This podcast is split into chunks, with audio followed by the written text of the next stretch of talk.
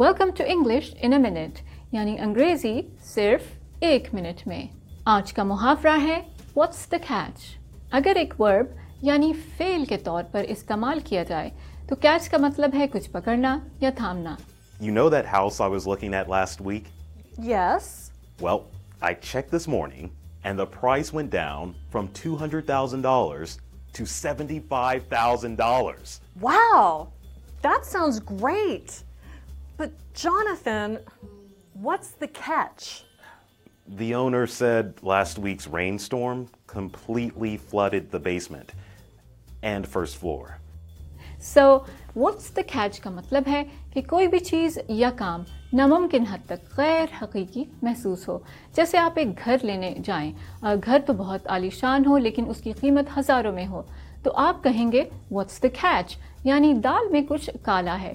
تو اگر کوئی بھی چیز ناقابل یقین لگے تو اس میں کوئی کیچ ضرور ہوتا ہے. اور یہ تھی انگریزی ایک منٹ میں.